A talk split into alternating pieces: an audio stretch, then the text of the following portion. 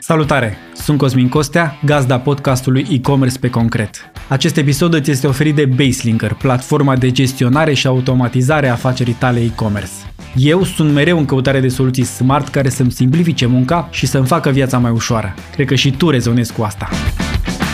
Baselinker este locul în care îți gestionezi toate activitățile de zi cu zi, cum ar fi automatizarea expedierii comenzilor dintr-o singură platformă, simultan către oricâți curieri sau integratori de curieri. Pentru mine, cheia este eficiența. Cum să vinzi mai mult cu costuri mai mici. Dar contează și viteza de procesare a comenzilor și listarea ușoară pe fiecare marketplace internațional. Și contează să ai mai puține erori și într-un final mai mulți clienți mulțumiți. Abonamentul începe de la 9 euro pe lună și dacă intri pe baselinker.com și folosești codul ICOMASTERS, primești 3 luni gratuit.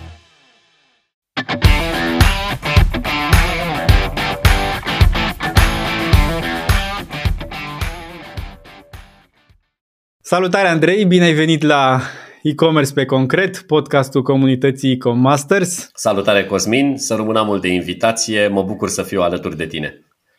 Cu drag, cu drag, e o onoare să te avem aici și să ne povestești despre GPEC, despre ce faci tu, despre toate proiectele tale.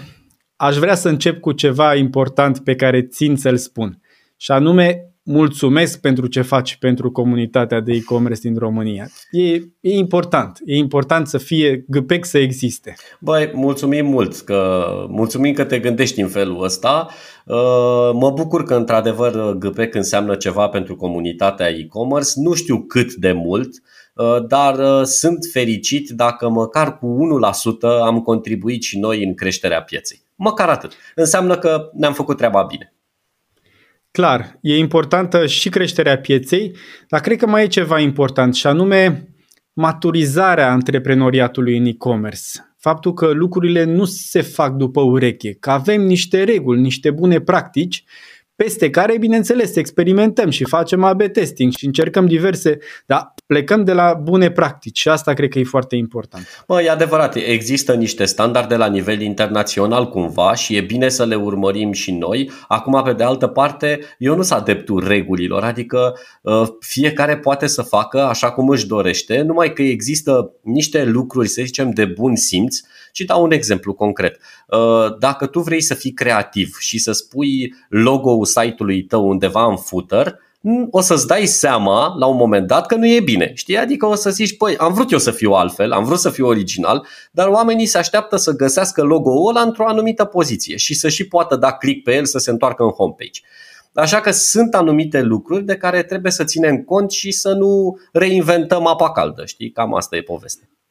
Mai stârni cu asta, avem pregătite ceva idei mai, mai generale, dar la asta am o întrebare punctuală. Te rog. Discuție, citez, Uh, relatez. Discuție între un antreprenor în e-commerce care vrea să intre în e-commerce și uh, eu care uh, îl ajutam.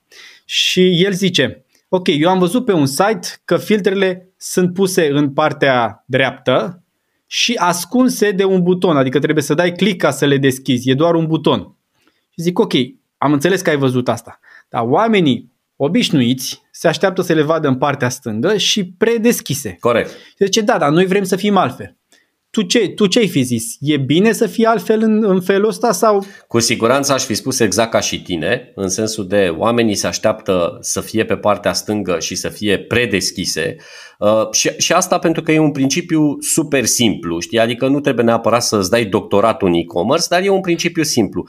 Oamenii Uh, vor, noi prin definiție suntem comozi, da? Nu vrem să ne încurcăm viața cu mai multe lucruri și drept urmare și pe un site când navighezi, nu vrei să dai 100.000 de, de clicuri ca să ajungi la o funcționalitate, știi? Orice click în plus poate scădea rata de conversie și poate frustra utilizatorul. Adică eu vreau să am o experiență cât mai simplă, cu site-ul respectiv și să găsesc anumite lucruri, uite cum sunt filtrele, cum ai spus tu, în zonele în care eu mă aștept să le găsesc. Uh, se fac, tu știi foarte bine lucrul ăsta, se fac foarte multe teste la nivel internațional de user experience uh, și uh, utilizatorii sunt întrebați și urmăriți atunci când li se dă un task, da? de tipul caută, să zicem, nu știu, o bluză mărimea M, culoarea verde. Da? Și el este lăsat să navigheze prin site-ul respectiv și urmărit. Se fac teste de eye tracking, se fac tot felul de lucruri, în așa fel încât să vedem unde se așteaptă utilizatorul să dea click, să scrolleze, să urmărească, să caute și așa mai departe. E, toate zonele astea care la un moment dat devin zonele alea roșii dintr-un heatmap, da, acolo unde oamenii se uită sau dau click și așa mai departe, sunt zonele în care tu ar trebui să le pui la dispoziție exact funcționalitățile pe care ei le caută. Deci nu este pentru că așa a spus Cosmin Costea sau pentru că așa a spus Andrei Radu, este pentru că acolo utilizatorul se așteaptă să găsească anumite funcționalități. Și atunci e clar, răspunsul am zis, acolo trebuie să le pui, acolo trebuie să le pui. Dacă nu, în locul tău, dacă n-ai fi avut cu cine să discuți pe mai departe, aș fi zis ok, pune-le unde vă doriți, peste ceva vreme o să te întorci către mine sau către un alt consultant sau către tine pur și simplu și o să-ți dai seama că ai luat decizia greșită. Sau uh, pune-le unde vrei tu, dar facem și un AB test cu ele Evident. unde se așteaptă omul să le găsească și da, e, și lăsăm e datele, să, și lăsăm datele da. să spună care e rezultatul optim, corect. Apropo de povestea asta, am două întrebări punctuale pentru tine. Unu, Uh, unde vedem noi, cel puțin într-o experiență de desktop, că a fost cursorul mouse-ului, putem presupune că acolo a fost și atenție, a fost și, da. a fost și ochii? Da, e da. o legătură suficient de bună ca să... E o, e o legătură suficient de bună. Nu e întotdeauna cea mai bună, dar de regulă uh, s-a observat chestiunea asta că atunci când parcurgem un text destul de lung, uh, avem tendința de a pune mouse-ul cam pe acolo, pe paragraful ăla de mhm. text, mm-hmm pe care îl citim și așa mai departe. Deci, în general, pe unde ne plimbăm cu mouse-ul este și focusul nostru, este și atenția noastră respectiv direcția privirii. Um, e, există o strânsă legătură. Sigur, nu întotdeauna. Există și excepții de la regulă, excepțiile care confirmă regula de altfel, hmm. Uh, dar uh, de cele mai multe ori cam așa se întâmplă. Și există vreo variantă să identificăm comportamentul ăsta și pe mobil?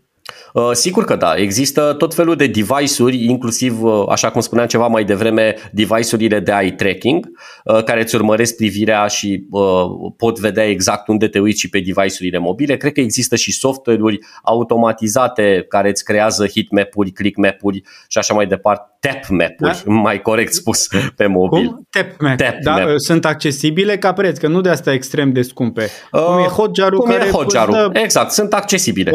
100.000 de, de vizi, vizualizări parcă gratuit. Exact, exact. Uh, există astfel de tooluri. Deci cu siguranță important este doar să vrei și să-ți instalezi astfel de tooluri și să ții cont de datele pe care le strângi de acolo. Că altfel, dacă ne da, uităm la rezultate degeaba... Na. Recunosc că și mie mi s-a întâmplat să pun hotjar și să mă bucur când l-am pus și după aia să-mi aduc aminte peste câteva luni. Bă, da, nu trebuia să ne uităm și la datele alea dacă evident, tot le-am pus. Evident, da, evident. Da, asta e, te iei în, în focurile business-ului. Legat de subiectul ăsta, că noi plecăm de la un subiect și putem să intrăm în detalii. Sigur. Ca, cum îi zice în engleză, rabbit hole, să tot intri în subiectul ăla. Uh, Legat de drumul, să zicem, customer journey sau obiectivul clientului, eu văd două direcții diferite. Direcția de vreau o bluză verde M și asta este misiunea cu care vin pe site sau hai să văd ce mai au băieții ăștia pe site, adică misiunea de explorare. Pe ambele, pe ambele facem teste, adică pe, pe, pe ambele misiuni testăm comportamentul clienților. Uh, da, și, și de cele mai multe ori uh, sunt anumite categorii de produse, tipologii de produse, care se pretează mai degrabă zonei de explorare, da? adică zonei astea de browsare, de, ca și cum ai răsfoi o revistă. Uh, sunt alte tipologii de produse care sunt mai cumva mai tehnice sau adresate unui public mai tehnic un pic, care știe exact ce caută și unde trebuie să te axezi mai degrabă pe, zona, pe zonele astea de filtrare sau de Uh, relevanță cât se poate de bună asupra search-ului. Da? Sunt mulți oameni care folosesc, care știu ce caută și folosesc search exact ca într-un motor de căutare și nu mă feresc să spun Google, cel puțin în România ăsta e cel mai folosit. Uh, drept... Punem toate brandurile aici. Corect. Ce ne place și ce nu ne place. Corect. Uh, drept urmare, trebuie, trebuie să știm cumva de la bun început cam care este tipologia în care ne încadrăm noi ca business. Și aici dau niște exemple. Dacă ești în zona de fashion, cu siguranță trebuie să încurajezi și partea asta de, uh, cum să spun, de browsare, de explorare. Și asta se poate face nu uh, dând la o parte filtrele, nu eliminând lucrurile care oricum sunt de folos, ci de mhm. pildă recomandând într-o pagină de produs și alte produse similare sau produse complementare. Uh-huh. Tocmai pentru a a face utilizatorul să treacă dintr-o pagină într-alta, dintr-un produs în altul și să descopere mai multe. Asta e o zonă clar pe, pe, pe partea asta de cumpărături cumva emoționale, cumpărături de impuls. unde se pretează mai degrabă o astfel de abordare exploratorie pe zonele mai tehnice, ITNC și așa mai departe, acolo ai nevoie într-adevăr de partea asta de filtrare. Uite, dacă te hotărăști să schimbi frigiderul sau televizorul și așa mai departe, te uiți la, la niște specificații tehnice uh, care să corespundă nevoilor tale. O diagonală de televizor sau, mă rog, un frigider, congelator nou frost, etc., etc., tot felul de, mhm. de Adică de lucruri pe care le putem pune în filtre, exact. pe care le putem cuantifica și filtra după ele. Exact, exact, exact. Deci, uh, oricum, ambele abordări întotdeauna este justificat să fie uh, testate uh, periodic. Acum, uh, nici, nici nu poți să testezi în fiecare zi că n-ai mai face business. Adică trebuie să, să înțelegem că toate au o limită. Avem dar, și treabă. Exact. Dar uh, e, e, bine, e bine să testezi periodic și să vezi cum se comportă utilizatorii în site-ul tău. Pe de altă parte, mai fac aici o singură paranteză, o singură precizare, zic eu, destul de importantă. Uh, e foarte important și momentul în care începi să faci astfel de testări. Adică eu, de pildă, nu aș recomanda unui startup aflat la început de drum, care încă nu și-a construit o comunitate de clienți, uh, nu are suficient trafic, nu aș recomanda să înceapă să facă teste AB și așa mai departe. Astea sunt pentru un anumit grad de business, pentru atunci când ai uh, te-ai dus așa, ți-ai, ți-ai făcut rodajul, când uh, începi să prinzi o vechime în piață, când începi să capeți ceva experiență și începi să umbli la lucrurile astea de tuning ale site-ului, uh-huh. știi? Dar uh, nu începi de la bun început cu AB testing și așa mai departe, pentru că efectiv îți, îți pierzi vremea. Cel, cel mai bine este întâi să-ți validezi ideea de business, să vezi că produsele pe care tu le vinzi sunt căutate, uh, există o cerere pe piață pentru ele și de-abia după aia începi să optimizezi și să umbli la tot angrenajul ăsta care e chiar e ca o mașină, adică piesele trebuie să se ungă unele pe altele și așa mai departe. Da, și analiza e, e dificil, nu e dificil, dar e mult de muncă pe partea de analiză a datelor. Eu ce am găsit a fi cel mai de folos pentru businessurile care au prins un pic de cheag este să limiteze efortul pe testare la un experiment pe săptămână. Deci testăm un singur lucru pe săptămână, ceea ce am văzut că e, e gestionabil, e, e rezonabil. Da, da. Da. Apropo de diferențiere, că spuneai dacă ești la început, uh, întâi validează ideea sau felul în care intri tu pe piață și cum te percep clienții. Ce instrumente de diferențiere are un antreprenor în, uh, în online? Și uh, încerc să duc discuția cel puțin uh, neapărat să atingem două subiecte. Subiectul ce vând și subiectul experiența de cumpărare, care înseamnă și site și livrare și de toate. Poate mai sunt și altele, dar pe astea două aș vrea să le... Corect. Uh, păi în primul rând, da, de, uh, ceea ce vând evident că este important. Adică înainte de a lua decizia de a deschide un business online, este clar că tu trebuie să faci ca antreprenor un minim de research, uh, asta în cazul în care nu ești un antreprenor foarte care, pentru care bugetul nu este o problemă și atunci poți să Uh, nu știu, să comanzi un studiu la una din uh, the big four Aha. companies. Da. Da? Acum să știi că studiile astea, scuză-mă de paranteză, că eu am făcut recent unul sunt scumpe, dar ordinul de mărime este pe la 2-3 mii de euro. Adică okay. poate într-un buget de antreprenor e mult, poate pentru alții nu e chiar așa. Poate pentru alții nu e atât de mult. Ok. Eu vorbesc de oamenii, cum să spun, startup obișnuiți, mă refer da. la foarte multe business-uri care pornesc ca business-uri de familie, uh, soț-soție sau poate doar unul dintre ei și așa mai departe. Și care la început 2-3 mii de euro pentru ei s-ar putea să însemne Clar. destul de mult. Clar. Clar. Uh, deci, dar oricum este clar că trebuie să pornești cu un minim de research și minimul ăla de research se face cu instrumente gratuite. Uh, există tot felul de instrumente uh, accesibile. Dă-ne câteva exemple. Păi te poți uita pe Google Trends te pot, ca să vezi dacă produsele tale sunt căutate de către oameni. Te uiți în Keyword Planner, te uiți în, uh, uh, în zona de Facebook, mai există la fel tot felul de instrumente, în scap acum numele.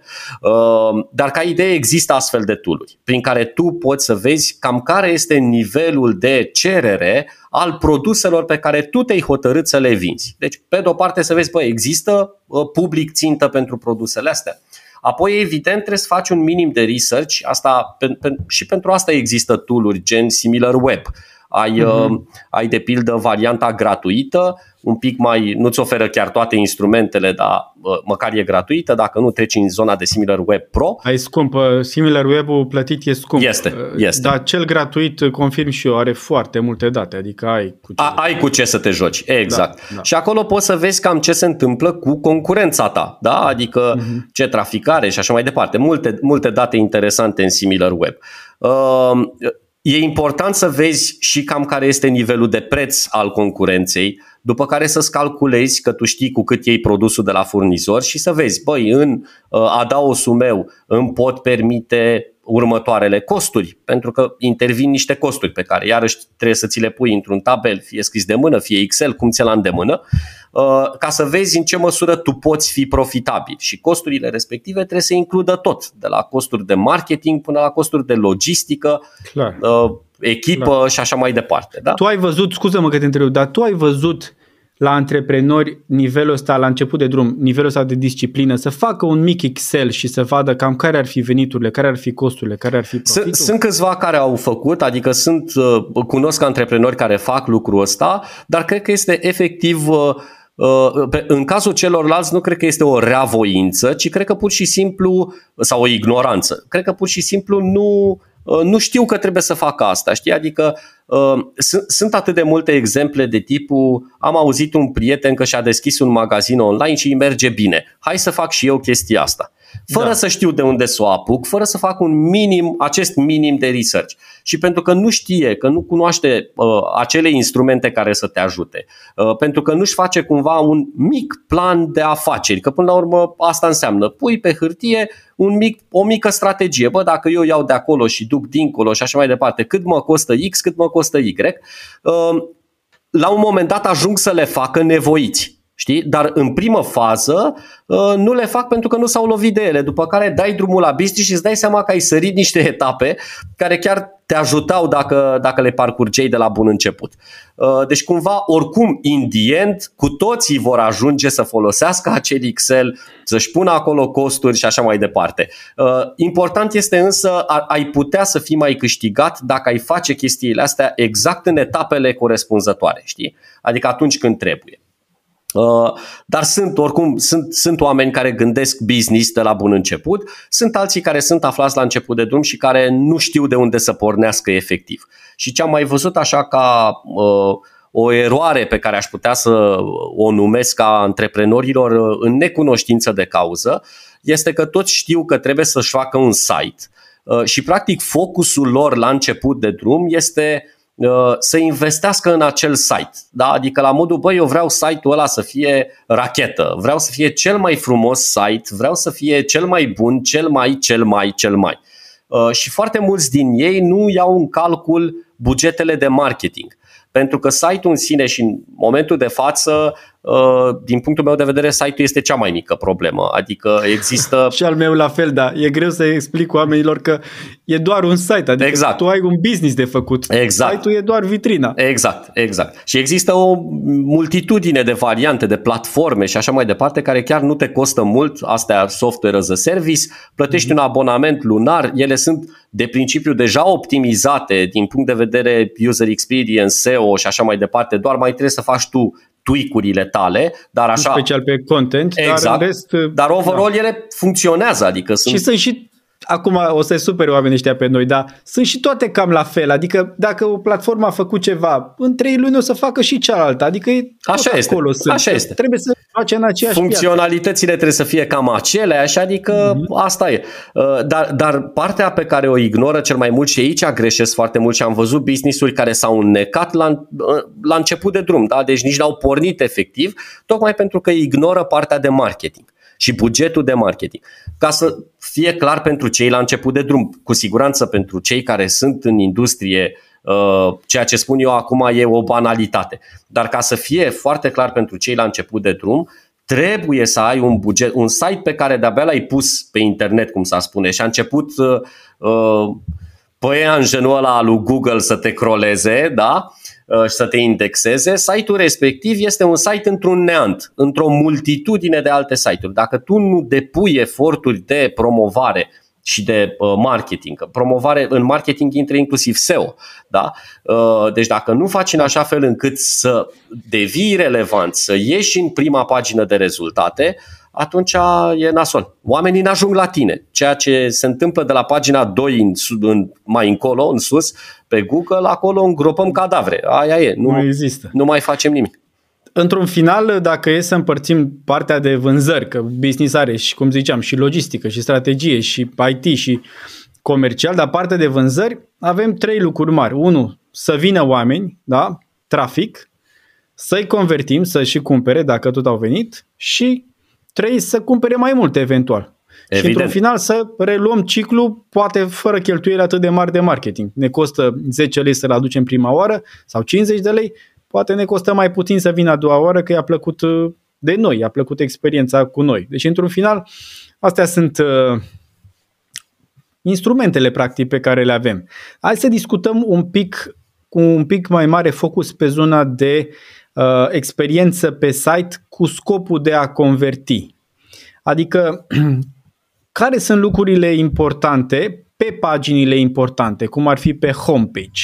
O să discutăm Uh, poate și de pagina de categorie și pagina de produs și alte pagini. Dar hai să începem cu homepage-ul. Care sunt lucrurile importante și în special dacă poți să ne spui care sunt lucrurile importante și făcute greșit de obicei de antreprenori la prima la prima tură? Păi, în primul rând trebuie să pornim de la următoarea premisă uh, și asta, iar asta cumva o să-i descurajeze pe cei care au atât de mare grijă de homepage și mai puțin de restul site-ului. Homepage-ul nu este cel mai vizitat sau cea mai vizitată secțiune din site, ea în general atrage cam maxim 20% din vizite. Deci 20% din utilizatori trec prin homepage, restul nici nu ajung în homepage vreodată.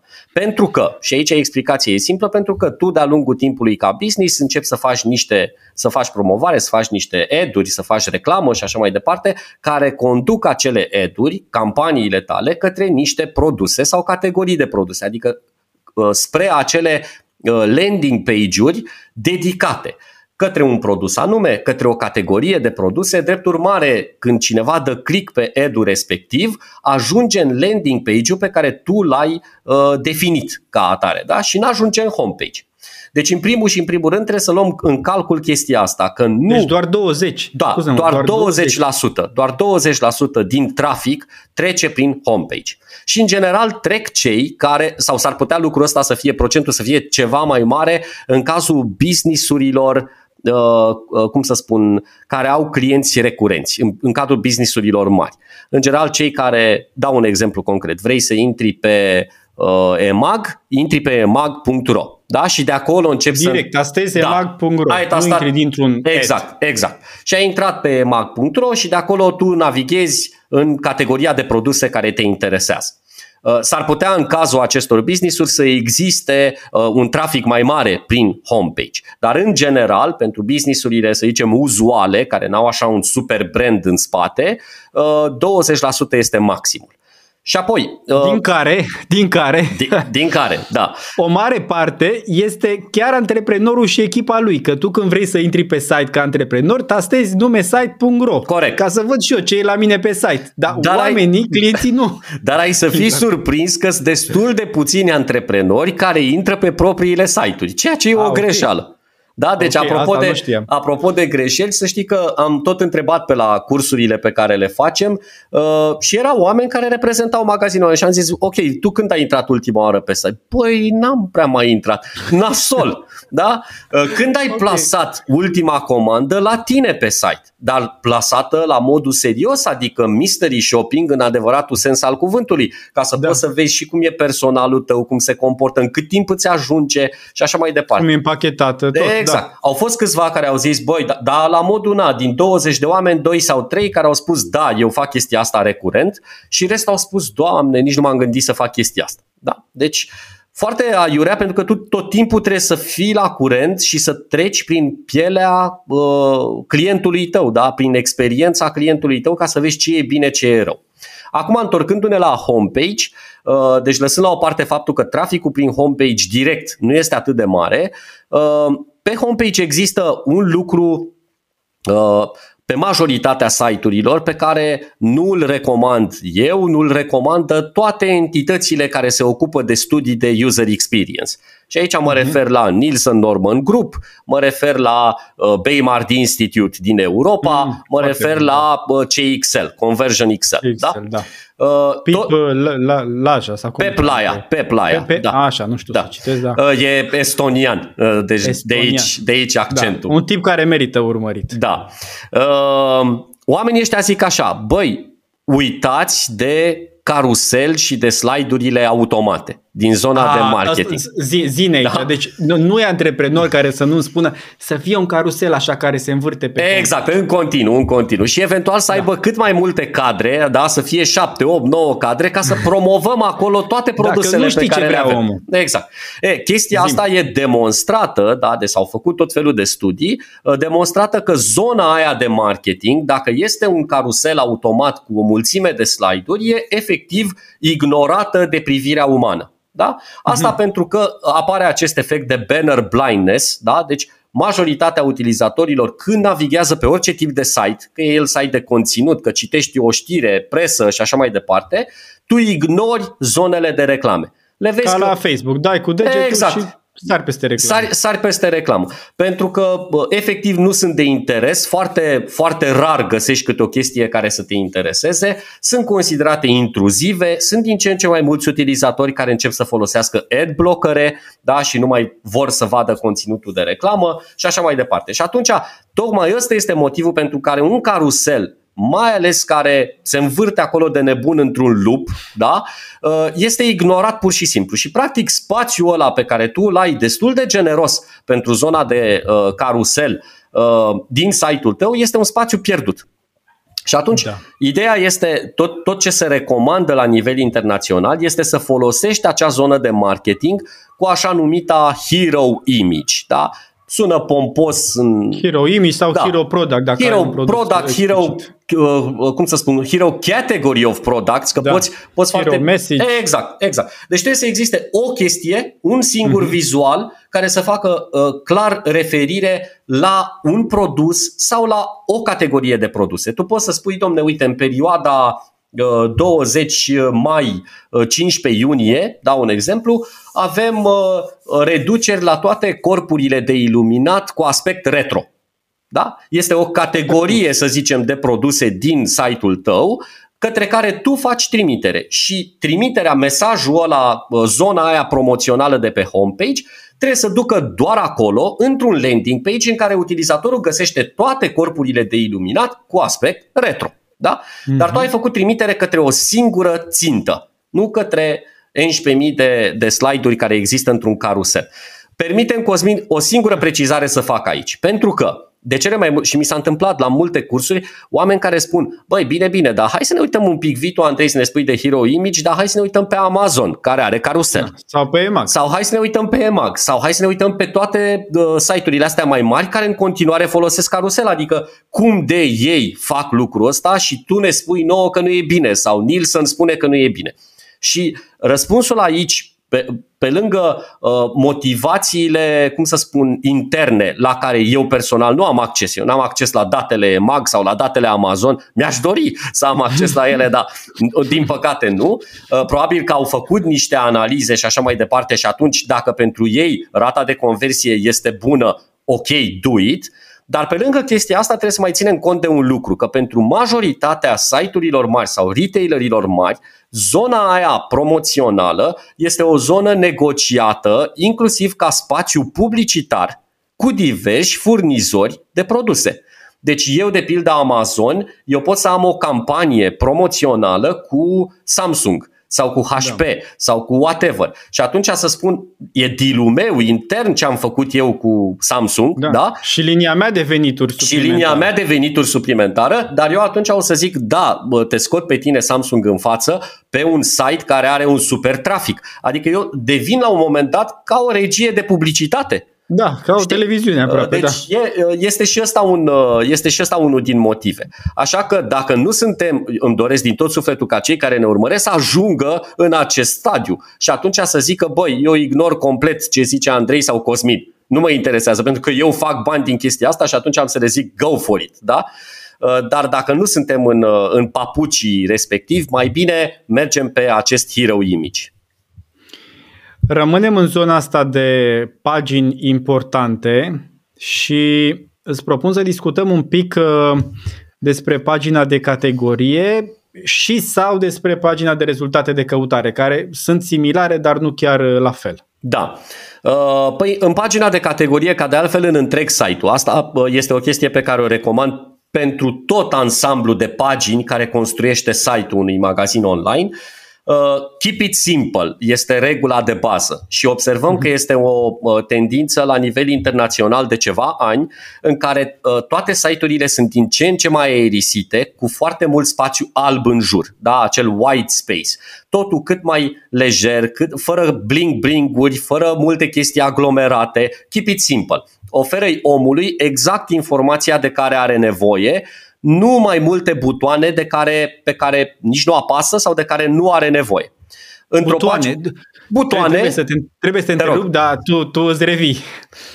Discuție cu un antreprenor. Da. De ce să facem background-ul alb? Că e mai mișto să-l facem bordos sau negru sau Asta ai o opinie aici? Uh, pentru că, în general, spațiu alb nu obosește ochiul, adică rămâne, uh, cum să spun, uh, avem uh, uh, obișnuința pe care o avem când brausăm oriunde pe internet este pe un white space. De asta, uh, tot, tot ce nu poate să creeze oboseală, fatig, da, este mm-hmm. cu atât mai bine. Uh, ai să vezi că, de pildă, sunt site-uri care au uh, background negru și ai să vezi că un text alb pe un background negru este mai greu de citit decât invers.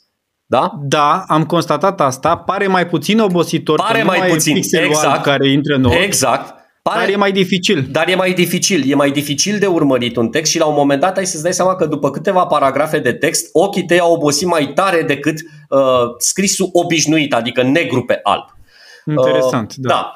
Deci eu n-aș face, nu știu ce, Bordeaux, fucsia uh, și așa mai departe. De, deși și aici răspunsul e depinde. Depinde. S-ar putea să ai o uh, comunitate pentru care chestia aia contează și atunci să mergi pe, uh, nu știu, d- dacă tu ai un club de fani, uh, să zicem, uh, în direcția asta care apreciază o anumită culoare, ok, îi mulțumești pe ei și așa mai departe. Da? Trebuie să iei decizia în deplină cunoștință de cauză, nu pentru că ți se pare ție, că în general așa face antreprenor. Bă, mie mi se pare că arată mai bine. Ok, dar nu contează ce ți se pare ție, contează cum mi se pare utilizatorului tău. Da. Aici e o discuție de purtat și important de, de marcat. Nu, antreprenorul uneori sau de multe ori nu e propriul client. Și atunci ce îi place lui nu-i neapărat uh, corespunde cu exact. ce îi place clientului, exact. targetului. Întotdeauna trebuie să vezi ce îi place clientului. Și, și o să revin și pe discuția asta, dar hai să mă întorc un pic la pagina de categorie. Rog, de... Deci pe lângă, uh, pe lângă acest keep it simple, de fapt în zona de keep it simple, important este așa, tu când ai într-un listing de produse, într-o pagină de categorie în care vezi mai multe produse, cel mai important este să evidențiezi câteva elemente, respectiv poza de produs, adică să acorzi o dimensiune destul de generoasă imaginii de produs, titlul produsului, prețul produsului și butonul de acțiune. Astea patru elemente sunt esențiale. Butonul de acțiune poate să fie de adaugă în coș, adică buton de care duce spre cumpărare, sau poate să fie buton de vezi mai multe detalii. Nu contează. Când folosim adaugă în coș și când folosim uh, vezi mai multe sau explorează sau află. A, aici trebuie să, uh, trebuie să faci un test AB. Cel puțin. Uh-huh. Da? Adică trebuie uh-huh. să, faci, să faci teste ca să vezi la ce percutează mai bine utilizatorii. Dar există și aici niște, uh, să zicem, reguli intrinseci. Cumva, uh, dacă este nevoie ca utilizatorul să cunoască mai în detaliu produsul, atunci e recomandat să pui acest mesaj de tipul află toate detaliile despre produs, vezi mai multe detalii, ceva cât se poate de scurt. Mă gândesc că nu o să pun un televizor de diagonala de, nu știu cât e acum, 100, 120, am pus în coș și le-am cumpărat. Trebuie așa să este. intru să mă uit un pic, Așa nu? este, așa este. Dacă cumpăr un produs de 10 lei, ok, Aia e. On the other hand, da, on the other hand, uh, de asta, se fol- de asta e recomandat să folosești pe butoanele de acțiune care duc către achiziție, să folosești mesaje care nu sunt imperative. Adică acel mesaj de tip adaugă în coș este mai potrivit decât mesajul de tipul cumpără. Da. Aha. Deci nu mergi pe ideea de cumpără imperativ uh, mesaje care în general pot speria utilizatorii. Și o să fii sur- de fapt tu nu o să fii surprins, o să fie surprins cei care ne urmăresc pentru că tu ești în domeniu și știi. Uh, sunt mai ales utilizatorii care au intrat de curând în zona de comerț online, se sperie când văd un buton pe care scrie cumpără. Ei se întreabă oare dacă apăs pe butonul ăsta pare o, o chestie hilară, dar ei se întreabă dacă apăs pe butonul ăsta îmi dispar banii de pe card. Îmi iau și banii exact. da, pe loc. Pentru că el nu știe că într-adevăr există un proces în spate, adică nici n-a introdus datele cardului, cum să-ți dispară banii de pe card. Dar el nefiind educat și crede-mă că în ultima perioadă, uh, când spun nefiind educat, mă refer la educație digitală. Deci nu, Doamne ferește, nu vreau să uh, creadă Absolut. cineva că spun altceva. Dar gândește-te că în ultima perioadă de când cu pandemia au intrat forțat de, forțați de împrejurări, anumiți oameni care n-au, n-au avut până acum tangențe cu internet, cu site-uri, cu e-commerce și așa mai departe. Cel puțin atunci în lockdown au zis, băi, de unde îmi cumpăr lucruri? Da, trebuie da, să-mi cumpăr. Și special de aleguri. Exact. Adică nu... Știi că nu se găsea drojdie, nu se găsea nici online, nu se găsea nicăieri. Era the new gold. Uh, Dar ca idee, uh, sunt astfel de oameni la început de drum care, uh, pentru care orice mesaj care ar putea să-i dea înapoi, să-i sperie, să, să, uh, să meargă mai departe, ar trebui să fie evitat. Da? Adică evităm lucruri de genul cumpără. Hai să zicem adaugă în coș exact pe comportamentul tipic pe care îl ai într-un uh, supermarket. Da? Deci tu într-un supermarket iei de pe raft un produs, l-ai pus în coș, iei de pe raft un alt produs, l-ai pus în coș. Nu te duci cu fiecare produs la casă. Da? Deci asta e Aici, ideea. Vreau să construiesc un pic pe ce ai zis tu, pentru că și eu folosesc foarte mult metafora asta de intru în magazin, poate fi un homepage. Navighez, mă plimb pe un uh, culoar, poate fi pagina de categorie. Iau un produs de pe rap și îl întorc și mă uit, poate fi pagina de produs și după aia nu fug cu exact cum zici exact. cu fiecare la îi pun în coș și mă duc cu toate când mă duc. Exact, exact. Deci ceea ce se întâmplă în viața, să zicem, de zi cu zi, cu care suntem mai obișnuiți decât suntem obișnuiți cu digitalul, probabil că peste două, trei generații de acum înainte, dacă se va uita cineva la această înregistrare, o să zică, băi, dar oamenii ăștia se duceau în hipermarket offline să cumpere chestii. Adică cât de înapoiați erați pe vremea aia, știi? În momentul în care acum, să zicem, frigiderul comandă singur ceea ce nu mai are. Dacă da, ajungem da. în Internet of Things și așa mai departe, e inevitabil. Um, dar ca idee, da, comportamentul cu care suntem obișnuiți în momentul de față ar trebui să fie replicat și pe online, tocmai pentru a nu exista o, știi, ca un a punch in your face, știi? Să nu existe o ruptură, chestia, prea, o ruptură da. prea mare. Da, și atunci să, să poți să te simți confortabil cu ambele variante. Deci în pagina de categorie, astea patru elemente sunt esențiale. Pe lângă aceste patru elemente de care am spus, poți să mai adaugi suplimentar mici informații de tipul informație de stoc, Adică dacă ai acolo, bă, e produs un stoc Semafor sau, sau uh, informație precisă? Uh, ideal ar fi să ai o informație precisă de tipul produsul este în stoc. Da? Nu, okay. uh, uh, chestiile astea, mesajele de genul uh, în stoc furnizor, în stoc există un magazin online românesc, nu vreau să-i dau numele că nu vreau să-i fac antireclamă, uh, dar am avut discuția asta cu ei, au o, un mesaj de tipul în stoc exclusiv online. Și eu, care lucrez în domeniu, am zis cum adică în stoc exclusiv online? Adică doar pentru cei care plasează comanda online produsul este în stoc sau nu? Că n-am înțeles efectiv hmm, mesajul. Interesant. Știi? Am văzut la Altex asta. Uh, nu, eu vorbesc de un alt magazin online. Uh, Chiar m-am uitat după un laptop ieri la Altex și apărea, dar nu era în stoc exclusiv online, era produs exclusiv online și mi se pare că are sens ca unele produse să fie să nu le poți găsi în magazin, pentru că poți avea un sortiment mai de acord, online. de acord cu chestia asta, dar ăsta era în stoc exclusiv online. De fapt și de drept ce însemna, pentru că eu în felul ăsta uh, Uh, mi-am luat o țeapă, cum s-ar spune, adică cu ghilimelele de rigoare, pentru că produsul a venit, dar eu căutam un produs care, uh, pe care îl vroiam în stocul magazinului. Iar de fapt acest mesaj în spate ascundea faptul că acel produs este în stocul furnizorului.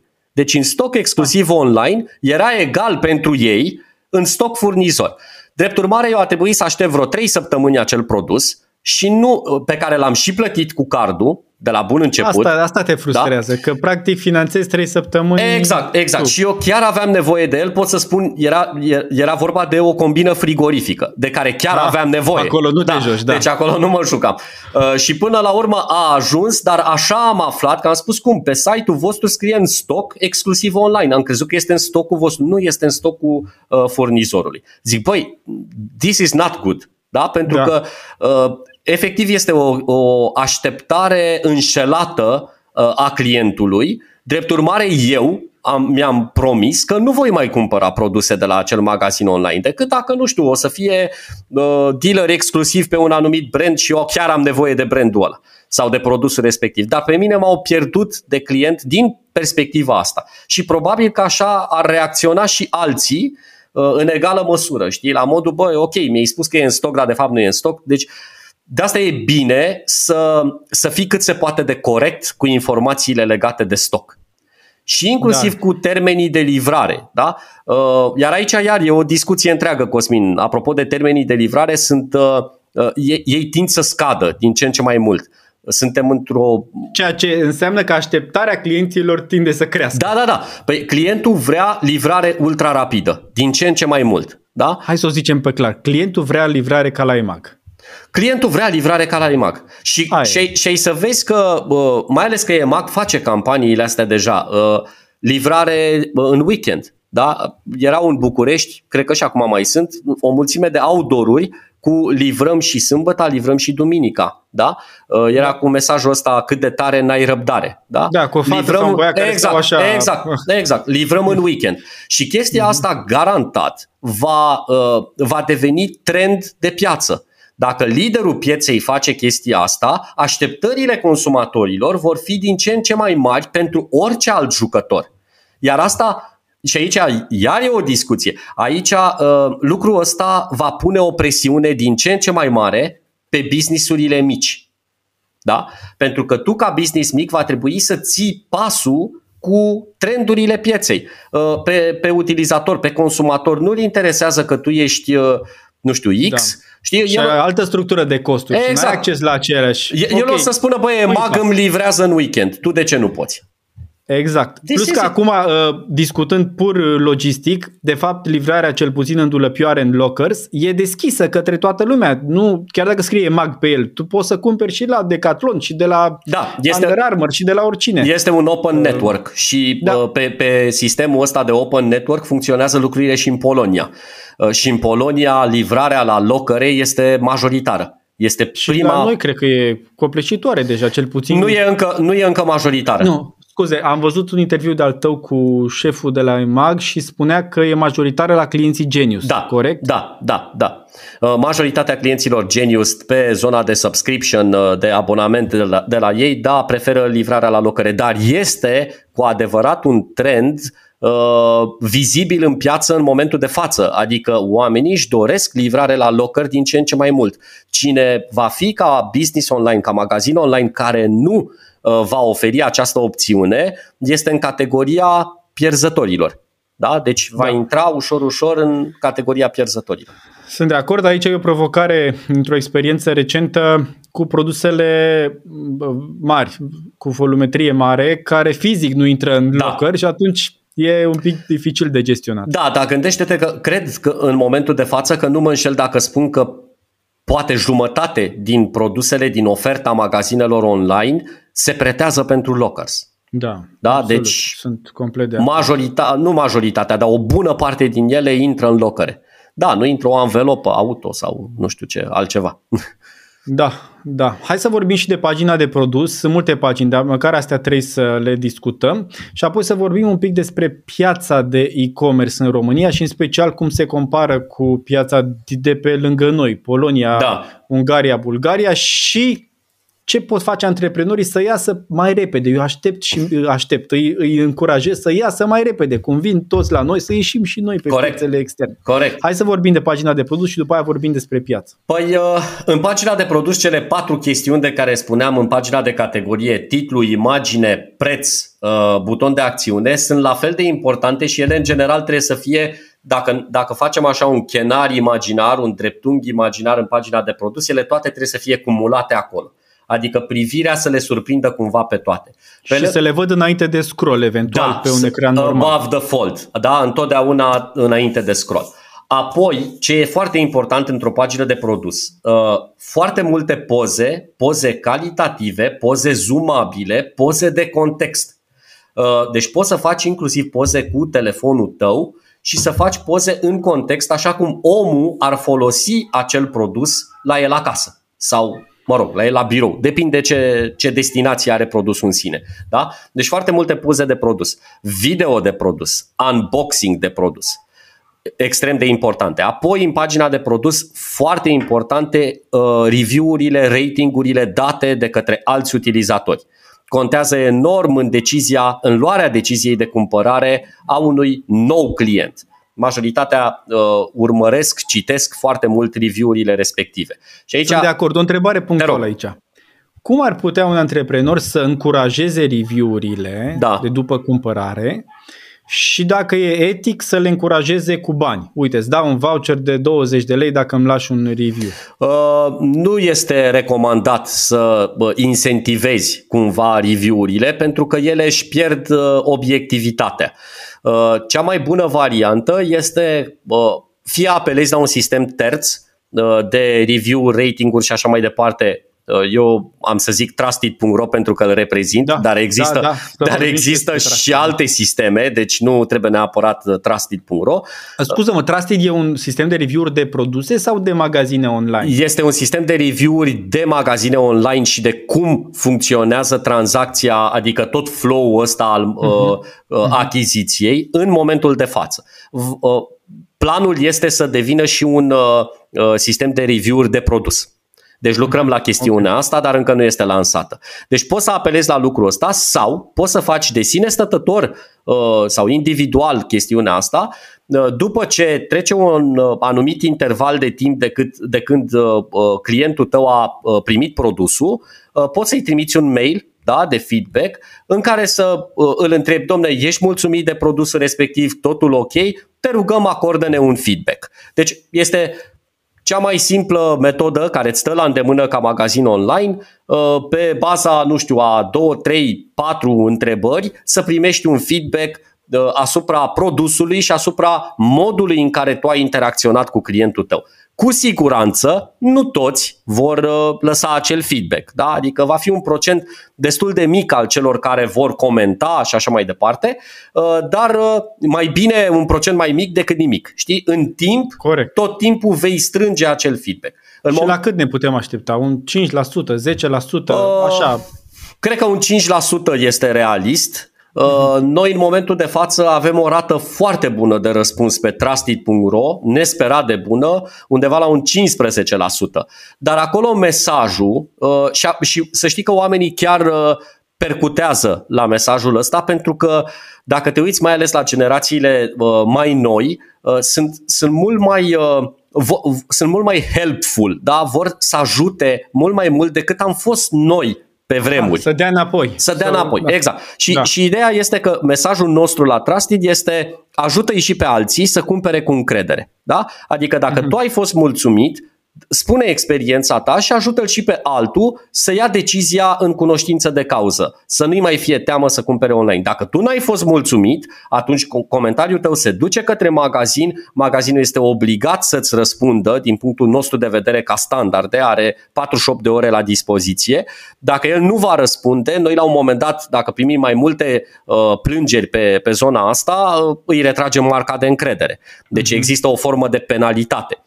Uh, dar ca idee să știi că mai ales generația nouă își dorește să fie de ajutor pentru alții, să sprijine o comunitate. Și atunci mesajele astea chiar prind. Lucrul ăsta poate să-l uh, pună în practică și un magazin online. Da? Ajută-i pe alți clienți ca tine să cumpere cu încredere uh, expunându-ți părerea despre cum a decurs această tranzacție. Da? Uh-huh. Uh, începusem de la pagina de produs. Ai spus că să fie imagini frumoase și de toate și review. Video de produs, review-uri și mai ales întotdeauna în pagina de produs uh, trebuie să oferim recomandări de alte produse. Da? recomandări de produse similare, recomandări de produse complementare, recomandări de produse din aceeași familie de produse. Adică, uite, iau, uh, nu știu, masa asta, uh, ea este la set cu încă patru scaune care fac parte din Aha. aceeași familie. Okay. Și atunci iați și scaunele respective care se potrivesc uh, sau, cum e în zona de fashion, Uh, se numește în general completează ținuta, da? Adică bluza asta se potrivește cu o pereche de jeans nu știu de care și uh-huh. tot outfit-ul ăsta se potrivește cu o pereche de sneakers nu știu de care. Da? Adică toată da. povestea asta de completează ținuta și recomandări de produse contează pentru că în general crește valoarea coșului mediu. Da? Adică oamenii mai adaugă încă un item în plus, iar scopul unui magazin este să vândă cât mai mult, evident. Deci, neapărat partea asta de recomandări de produse. Bun. Și bineînțeles, uh, nu e, uh, nu e deloc în ultimul rând, toate informațiile legate de uh, stoc, toate informațiile legate de în cât timp poate fi livrat, toate informațiile legate de dreptul de retur, da? adică ai dreptul uh-huh. să-l returnezi în 14 zile conform legii, 30 de zile dacă tu vrei să fii mai presus și să uh, folosești chestiunea asta ca instrument de marketing. Deci toate informațiile astea, inclusiv informații uh, de contact. În cazul în care uh, cineva vrea să te contacteze, să te sune, să te întrebe ceva, e bine să ai un număr de telefon la îndemână sau o altă variantă de contact, adresă de mail, whatever. Da? Oare și chat sau e prea Și chat-ul funcționează, da. Nu, este foarte bine să ai și chat. Uh, sunt oameni care uh, aleg această variantă, poți să ai acel pop-up uh, de, în colțul din dreapta jos în general, deci poți să ai și un live support acolo fără nicio problemă. Da. Am, am citit ceva interesant și vreau să împărtășesc aici legat de a oferi 30 de zile în loc de 15 zile, 14 zile legal că, într-un fel paradoxal, rata de retur scade când oferi un termen mai lung, pentru că oamenii devin mai puțin stresați de acel, uh, acel termen, să-l dau retur în 14 zile și uneori se atașează de produs. Adică văd că, ok, chiar îi place sau uneori, ducând lucrurile la extrem, uită în 30 de zile cât uh, spre deosebire de 14 și da, scade rata e foarte de po- n-am, n-am citit studiul, să-mi dai și mie link mi se pare da. extrem de interesant, dar pare, pare plauzibil. Adică e da. posibil să existe și, și astfel de situații. Da, da, multe lucruri sunt neintuitive și ai nevoie de date să, să discuți despre asta. Hai să vorbim un pic despre piață. În 2000, deci acum suntem în uh, februarie, februarie 2022. În 2021 piața a crescut cu mai puțin decât uh, a crescut în 2020, uh, asta clar. Da. Deci a crescut, dar s-a încetinit rata de creștere. Așa Zine, este. Dă-ne niște cifre ce ai la îndemână și zine și de ce.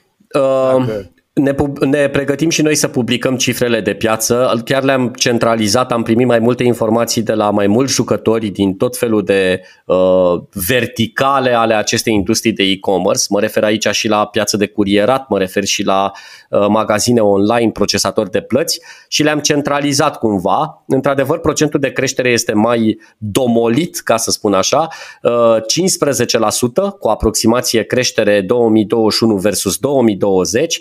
Asta Asta înseamnă că piața ajunge undeva la 6,4 miliarde de euro. 6,4. Asta înseamnă doar produse fizice, livrabile Doar prin produse curier. fizice livrabile prin curier, nu servicii, nu plăți de facturi la utilități. Uh-huh. Deci 6, dacă nu mă înșel, 6,44 uh, era uh, suma uh, exactă, cifra exactă. Ritmul de creștere a, a încetinit un pic față de 2020 comparativ cu 2019, pentru că atunci a fost acest salt, atunci a izbucnit pandemia, practic e-commerce-ul a crescut vertiginos în anul respectiv uh, din conjunctura pandemică. Uh, este foarte adevărat că o bună parte din cei care au făcut uh, atunci cum să spun, au făcut pentru prima oară cumpărături online, au rămas în online. Deci o bună Câți parte aici, din... E greu, e greu să-ți spun, dar uh, cu toate magazinele online cu care am stat de vorbă au simțit un număr, un, o creștere a numărului de clienți. Da? Deci nu neapărat de, uh, nu mă refer aici la achizițiile în sine, ci de numărul de clienți noi pe care ei nu i aveau în baza de date. În 2020, dar întrebarea au mai rămas și în 2021 sau odată ce au putut cumpăra prin alt canal sau întors la vechile? Tot, nu, tot conform celor, de la, celor care reprezintă magazine online, o parte din ei au rămas recurenți. Da? Asta nu pot să spun din păcate procentul pentru că nu am acces la el, dar o parte mm-hmm. din ei au rămas acolo angrenați în zona de e-commerce, ceea ce este foarte bine. Uh, pe de altă parte, tu gândește-te că 2020 comparativ cu 2019 a fost o creștere de peste 30%, 35% dacă nu mă înșel. Uh, ceea ce e un procent uriaș. Dacă da. peste ăsta, deci dacă peste cei 30% mai vii cu încă o creștere de 15%, ne dăm seama că în 2 ani de zile, comparativ cu 2019, piața a crescut semnificativ.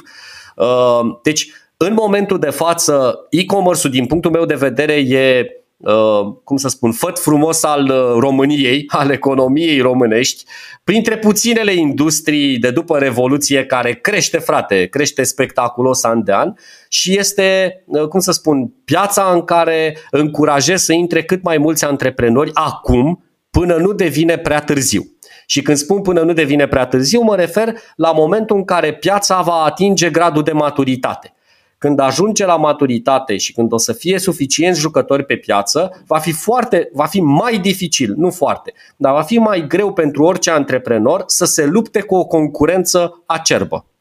Acum, ceea ce vedem în alte țări, ceea ce în US vedem, și UK, e, vedem că procentul de vânzări e-commerce e mai mare ca procent din total vânzări retail, dar rata de creștere e mai mică. Rata de creștere e mică. Exact. Maturizat. Exact. Pe măsură ce o să ajungi la, la cifre din ce în ce mai mari, creșterile procentuale evident vor fi mai mici. Da? Dacă, vorbești, dacă vorbim de UK și așa mai departe, mi se pare că creșterea în UK e de 4 sau 5% de la un an la altul. Deci noi cumva suntem mult peste, tocmai pentru că suntem o piață care n-a atins gradul de maturitate din UK. Uh, na, cam, cam așa acum, stau lucrurile. Cum ar putea una... Nu, am altă întrebare întâi. Câte magazine online sunt în România? Bună întrebare.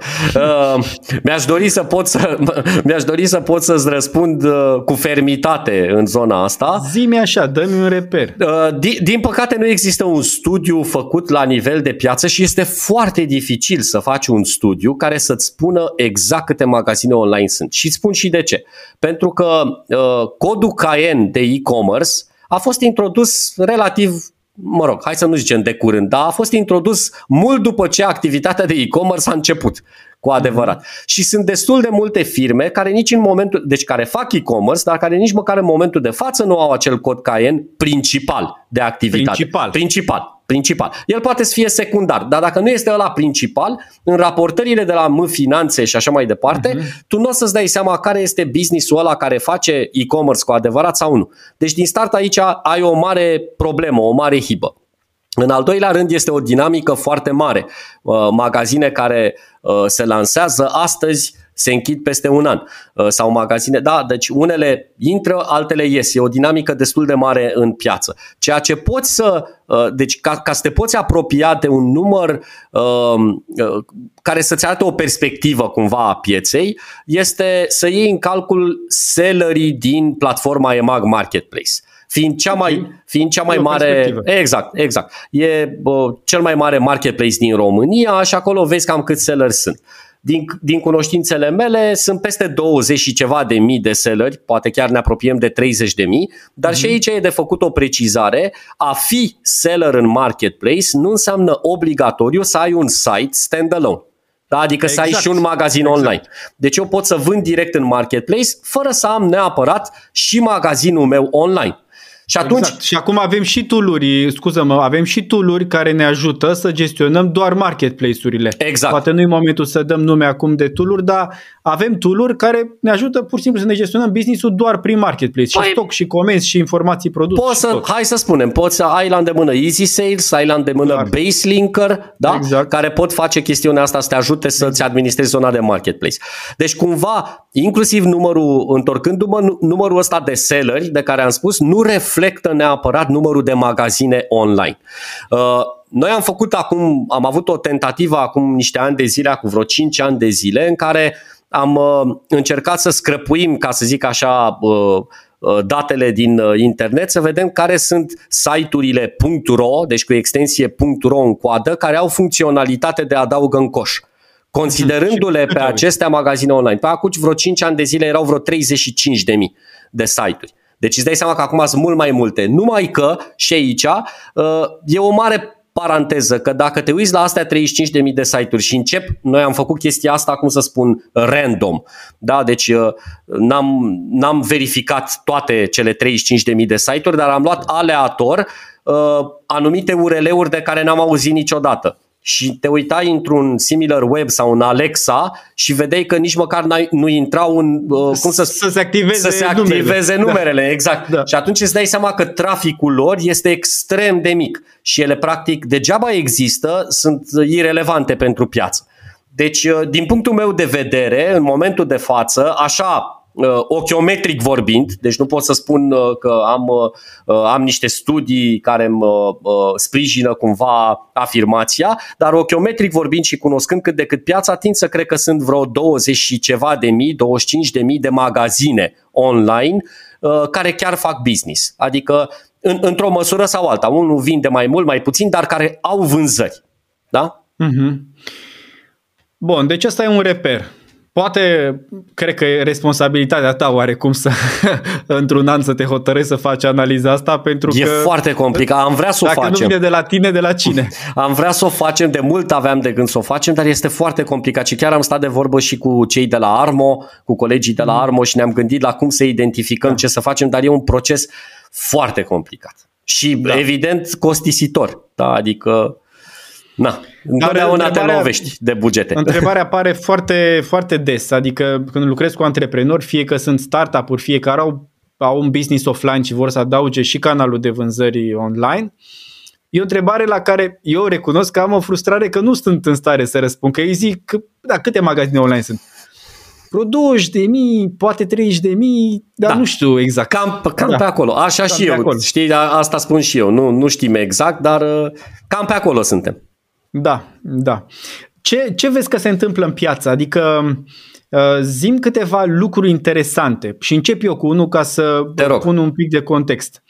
Uh, vezi ce se întâmplă în alte state că apar mai multe magazine online de un singur brand, acele numite D2C, Direct to Consumer, în care eu inventez un brand, că e de suplimente, că e de cosmetice, ceva, găsesc un producător care să producă, că de multe ori nu produc eu da fizică efectiv, și creezi un magazin de brand. Deci nu un magazin generalist în care vând diverse branduri. Nu, Vezi deocam, trendul ăsta? Deocamdată la noi nu. Nu. Nu văd trendul ăsta în piața din România Dar pentru ce, moment. ce vezi? Ce, uh, ce, ce se întâmplă? Sau ce o să se întâmple? Unde, unde vezi că e sâmburele la care crește? Uh, păi, în primul rând, așa cum spui și tu, uh, noi de cel puțin câțiva ani de zile tot uh, batem la cap antreprenorii români să iasă în afara granițelor țării, adică să facă cross-border. Ăsta mi se pare un, mi se pare un lucru must-have pentru majoritatea comercianților care s-au așezat un pic, adică știi, adică ai făcut, ai luat contactul cu piața, vinzi, ai făcut niște ani de zile, ai un pic de experiență, gata, dă-i bătaie, vinde în afara țării. Pentru că, așa cum spui și tu, vin din ce în ce mai multe branduri din afară în piața din România. Uh, și se văd lucrurile astea cu ochiul liber. Uite-te la About You, Answer, E Pantofi uh, și așa exact, mai departe. Exact. Da? Deci... Care vin, ca să poate să știe și lumea, vin cu tirul da, da, da. la Barad sau la Nădlag și acolo îl ia fan sau cine îl ia și îl împarte în toată țara, adică fără prezență fizică în România. Exact, exact, da. Și să știi că au cifre mari de vânzări. Deci cel puțin da. pantofi rupe în România, are reclamă TV și așa mai departe. Uh, deci pe măsură ce intră din ce... De, și să o luăm așa, de la zero. De ce intră ei în România? Pentru că ei, uh, în țara de origine, acolo piața este deja da, e concurența prea mare, e piața maturizată și atunci, ca business, unde te poți extinde? Te duci în piețe care încă sunt permisive, da? Și atunci începi și te extinzi acolo, acolo și acolo. Bun, deci uh, clar, magazinele online românești ar trebui cel puțin în zona asta uh, Eastern Europe să înceapă mm-hmm. să vândă cât se poate de ușor. Și să știi că nu e foarte complicat. Eu tind să cred că este uh, reticența asta, să zicem, sau blocajul, este dat de necunoaștere și de teamă. Teama asta de, a, de necunoscut, teama de a nu explora. Aolo, stai, dar... Exact. Stai da. că nu m-am, nu, parcă nu m-am stabilizat nici în exact. România, unde mă duc eu acolo, altă nu știu, limbă. Altă limbă, altă da. cultură, nu știu ce lucruri fiscale sunt pe acolo, dacă da, îmi trebuie firmă curier, sau ce... nu, ce curier și așa mai departe. Dar există deja tot felul de soluții în direcția asta, adică poți să lucrezi cu un fulfiller, da? cum e Frispo, de pildă. Uh-huh. Poți să lucrezi uh, printr-un marketplace. Da, uite, intri de pildă în EMAG și vinzi și în Bulgaria și exact. în Ungaria. Din start ai mai targetat exact. două țări. Și eventual te ajută și cu traducerile, dacă tot... Uh, exact. Deci, deci există, există lucruri prin care poți deja să începi să tatonezi terenul. Plus, uite, uh, colegii de la DHL, dacă nu mă înșel, anul trecut uh, au rulat o campanie, au avut o campanie de încurajare a businessurilor române să vândă în afară, dându-le niște prețuri preferențiale pe livrări internaționale. Eu știu, DHL-ul nu e pe lista mea de favoriți. Eu tot timpul primesc Așa. de la Amazon uh, prin DHL și tot timpul apar probleme. Nu știu dacă Amazonul nu scrie adresa mea completă sau DHL-ul se pierde pe aici, dar experiența mea nu e bună nici ca experiență, nici din punct de vedere costuri. Nu știu, poate tu Bă, eu, eu la rândul meu să știi că am comandat, uh, chiar am comandat un monitor de PC din Statele Unite înainte de sărbători, uh, care mi-a venit cu DH și să știi că l-am luat mai ieftin cu aproape 1000 de dolari decât în România. Ioi, dar cât costa cu totul dacă nu mai discountul era? da, mai, mai bine că află, da, da, află era, soția și era, era, știe că... Exact, era un monitor destul de scump, e din ăsta da. să vezi tot ecranul și așa mai mm-hmm. departe. Dar deci cu tot, cu shipping și așa mai departe, m-a costat cu aproape 1000 de dolari mai ieftin decât în România, în România neexistând, dar l-am găsit pe site la modul ăsta e prețul, uh, urmează să vină în stoc furnizor. Zi, zi măcar uh, de pe Amazon l-ai luat? De pe Amazon.com. Amazon da, Amazon US. Amazon.com da. și ce, zim ce brand era? Uh, un Asus. Asus. Da. Și cum gestionezi garanția la Asus? Sau poate era un Dell? Sper să n-am era... nevoie. deci, A, deci sper din tot. Da, exact. Adică aici, bine, bănuiesc că știu sigur că există reprezentanța Asus în România. Deci dacă cumva se întâmplă ceva, bănuiesc că n-am o problemă, dar sper să n-am, să n-am probleme. Uh, cert este că, apropo de experiența asta, a venit cu DHL și eu n-am avut niciun fel de problemă. Adică îmi pare rău că tu ai avut o experiență da. mai... Fiecare cu dubios ciudat e că am avut și cu DHL și cu UPS. Acum nu știu dacă oamenii ăștia, doar adresa mea e mai complicat de scris, dar prea frecvent s-a... Deci eu n-am, n-am avut nicio problemă și am comandat din afară, pe lângă chestia asta, comand recurent din uh, uh Amazon uh, Germania uh, și n-am absolut nicio problemă. Deci da, totul da, și eu by the book. Amazon Germania și... Da, asta e, comanzi și despre, și de pe, uite, eu comand de pe Zoo Plus cu uh, mâncare, accesorii da, da, da. pentru câine, comande pe Jim Beam uh, suplimente pentru, pentru mine, pentru sport, vitamine. Deci comanzi și vine surprinzător de repede și de ușor și la prețuri mai mici. Adică tu, nu știu, cred că și tu încercăm să susținem economia românească, dar uneori chiar nu Uneori, uneori, din păcate, și asta e o altă chestie care uh, merită discutată. Deci, odată este trendul ăsta de cross-border, ar trebui să ieșim mm. în afară și uneori, din păcate, nu găsești anumite produse în România. Și aici e foarte important pentru că uh, Țin minte că la un GPEC, cred că în noiembrie anul trecut, Iulian Stanciu de la EMAG pe scenă uh-huh. a spus, zice, domnule, noi am făcut un research în România în momentul de față, există aproximativ 10 milioane de produse unice de SKU-uri da? okay. pe care le găsești online. E, compară chestia asta cu țările mature, Franța, Germania, uh, UK, unde, unde oferta e la aproximativ 600 de milioane. Deci 600 versus 10. Da? Eu, ok, 600, 600 versus 10. Da? Aprox- deci uh, vis-a-vis de oferta pe care o găsești online. Și crede-mă, și am stat de vorbă, uh, uite, cu uh, Cristi Movilă uh, de la Vitex, uh-huh. da? da. Uh, pasionat de off-road. Și îmi spune, da. zice, băi Andrei, eu nu pot, nu găsesc în România chestiile pentru mașină și așa mai departe de off-road. Eu trebuie să le cumpăr din afară și aș vrea să le cumpăr de aici exact cum ai spus și tu, să încurajăm economia locală și așa mai departe. Deci sunt încă foarte multe produse care nu sunt disponibile în România, iar ăsta ar putea să fie pentru orice antreprenor un prim pas. Hai să aduc exact. eu exact produsele alea care nu sunt acolo, mai ales în zona de uh, hobby, de Hobby sport. și comunități, cred că acolo Exact, e, unde exact. sunt oameni pasionați, cum e Cristi de off-road, probabil pe pescuit e altă nebunie, probabil Exact, pe exact. sporturi e altă Avem, nebunie. avem niște magazine, dar nu ai toate produsele la dispoziție. Iar pe astea, Mhm. pe uh, sporturi, la fel este foarte dificil să găsești echipament uh, pentru hiking, pentru tot felul de nebuneli. Uh, e foarte dificil să găsești în România. Unfortunate. Da, da, da. Știu, am un prieten pasionat de escaladă și mi-a spus niște branduri de care n-am auzit și el zicea, sunt reperul în lume brandurile astea, dar n-ai auzit de ele pentru că nu există Nu în sunt România. mass market, exact, exact. Da. Hai să, hai să venim spre, spre final și aș vrea să te întreb de... Tu interacționezi foarte mult cu antreprenorii. Spune-mi o poveste frumoasă de un antreprenor care te-a impresionat, care poate a pornit direct online sau poate și-a dezvoltat online-ul dintr-un business inițial offline. Păi, deci să știi că aici sunt foarte multe povești frumoase. Uh, Am, uh, cum să spun, nenumărate exemple și uh, sunt așa blessed că am ocazia să, uh, să strângem în jurul nostru la GPEC o comunitate de oameni foarte mișto, de la care afli tot felul de povești. Deci am cunoscut de pildă la școala de vară o domnișoară acum câțiva ani de zile, uh, cred că avea 22 de ani, își deschisese un magazin online de fashion și era one, one man show, one woman show, One ca să lady spun așa, show, da. one lady show.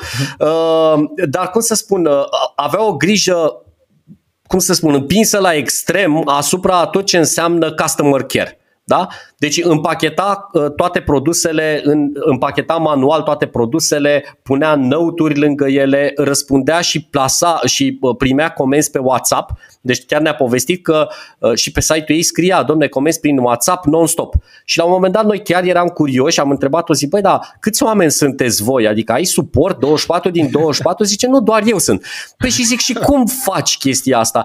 Ai primit comenzi? Zice, da, am primit și comenzi la două dimineață. Și m-au sunat, uh, am vorbit, am răspuns, zice, e foarte adevărat că procentul este mic, adică nu, într-un an de zile cred că a primit 5 comenzi în timpul nopții, dar a răspuns și a, așa, cum să spun, a preluat comanda, totul s-a întâmplat atunci în timp real, iar oamenii ăia au fost Wow! Deci Normal, clienții au zis, normal. băi frate, am plasat comandă la două dimineața, ceea ce este Și excepțional. aici, aici cred că putem trage o, o morală pe care și eu o folosesc uh, cu antreprenorii. De multe ori ne gândim, exact în exemplul ăsta, cum putem să punem 24-7 răspuns la telefon? Că nu e rezonabil. Da, Dar de, de făcut poți să o faci și la că ești un magazin mai mare, că sunt multe call center care oferă suport Sigur. 24-7 pentru câțiva bănuți, pentru a- un apel pe săptămână care vine la 12 noaptea. corect. Faptul că tu pui acest 24-7 nu înseamnă că oamenii sună noaptea, Exact. înseamnă că le dai o încredere și o, o arăți cât de, cât de importanți sunt pentru tine Exact. și ei de multe ori cumpără na, ziua, adică cumpără pur și simplu normal, numai că le crește încrederea. Deci E foarte, Asta contează. foarte faină chestia asta. Și o altă chestie, tot în, în aceeași direcție, uh, mă uitam pe uh, niște analize pe care le dă în general Tu Performant, uh, cu care, mă rog, uh, noi discutăm recurent, uh, în ideea în care ei fac niște analize vis-a-vis de când plasează oamenii comenzi și pe uh, desktop și pe mobil. Și cumva mm-hmm. lucrurile diferă, adică în general pe desktop uh, se comandă online în timpul zilei, în timpul, să zicem, orelor de lucru, de la muncă. de la muncă, de la work from home și așa mai departe. Faci o pauză, ești pe desktop, uh, asta este și comanzi online, iar pe mobil lucrurile se întâmplă mai degrabă seara undeva până în jurul orei 10, 10 jumate seara. Da? E, gândește-te cât de mișto ar fi ca tu măcar să asiguri suport măcar până la ora 23, să zicem. Și nu uh-huh. e atât de complicat, adică poți să ai un student care să preia comenzi și așa mai departe, pentru că dacă cineva atunci are o nelămurire, are o întrebare și așa mai departe, are cu cine să stea de vorbă. Știi? Și bazându-te pe cifrele astea, că oamenii plasează comandă, comenzi în intervalul ăla orar, e foarte important atunci să fii acolo, să fii hands-on. Da, să fie beculețul verde aprins, Exact. suntem uh, online. Exact. Și chiar, chiar nu e greu de făcut, uh, repet și eu, adică uh, confirm și eu asta, îți iei un student 2-3, ei au nevoie de încărcare pe orele când nu sunt la școală Corect. și ajuți și un student, adică contribui la, la economie și ajuți și, și clientul. Corect. Da, povești foarte frumoase, mulțumesc că, că mi le-ai uh, împărtășit. Zi-mi Zi-mi acum pe personal, asta o să fie grea. Aoleu. Zi-mi un magazin online de unde ai cumpărat și a fost nașpa. și ce nu ți-a plăcut la el? Aoleu. Um, am mai multe experiențe de genul ăsta și Trebuie să știi pe care o alegi, nu? da, uh, nu știu dacă nici nu îi mai țin minte numele. Deci una, una din experiențe care nu mi-au plăcut a fost cea de care ți-am povestit cu uh, frigiderul, combina frigorifică, Mhm. aparent în așa. Uh, am mai avut experiențe de magazine care uh, efectiv ai plasat comanda în van, adică nu s-a, nu s-a mai întors vreun feedback din partea magazinului sub nicio formă, niciun fel Nici de comandă, contact, adică- nici comandă, nici ca și cum totul a fost așa în eter. Uh, am avut experiențe nasoale pe zona de livrare și aici e foarte important din punct de vedere al curierului cu care alegi să lucrezi, pentru că acel curier îți reprezintă business-ul. Uh, De cele mai multe ori uh, clientul asociază curierul cu business-ul în sine.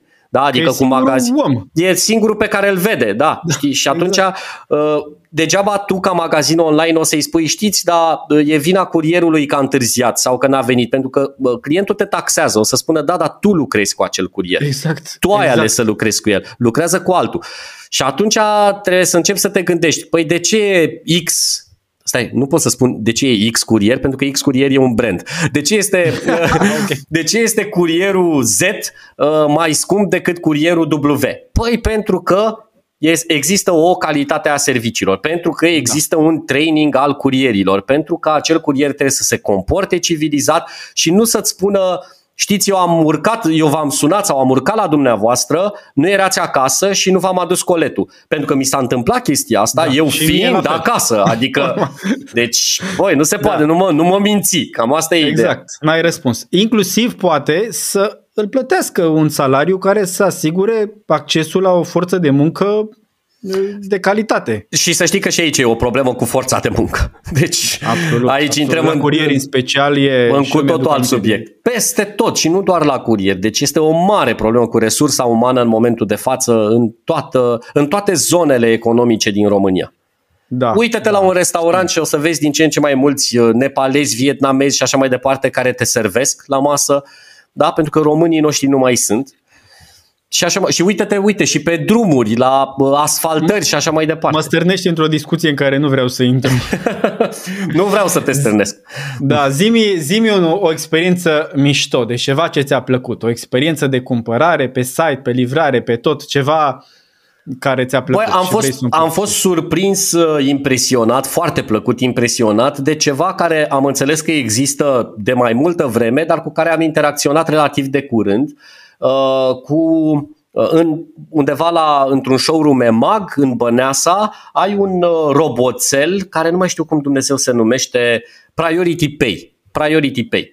Deci a fost Ok. atât de mișto în sensul că am plasat comanda, am vrut să ridic personal comanda din showroom, iar, la, iar acel roboțel a făcut în așa fel încât să interacționeze extrem de puțin cu tot personalul, uh, gen m-am dus cu un QR code, am scanat, am pus cardul, am plătit, am scos un bilețel de acolo cu care m-am dus exact în zona de livrare și vreau să spun că toată operațiunea asta a durat 3 minute de când am intrat în showroom până când am ieșit cu produsul din showroom.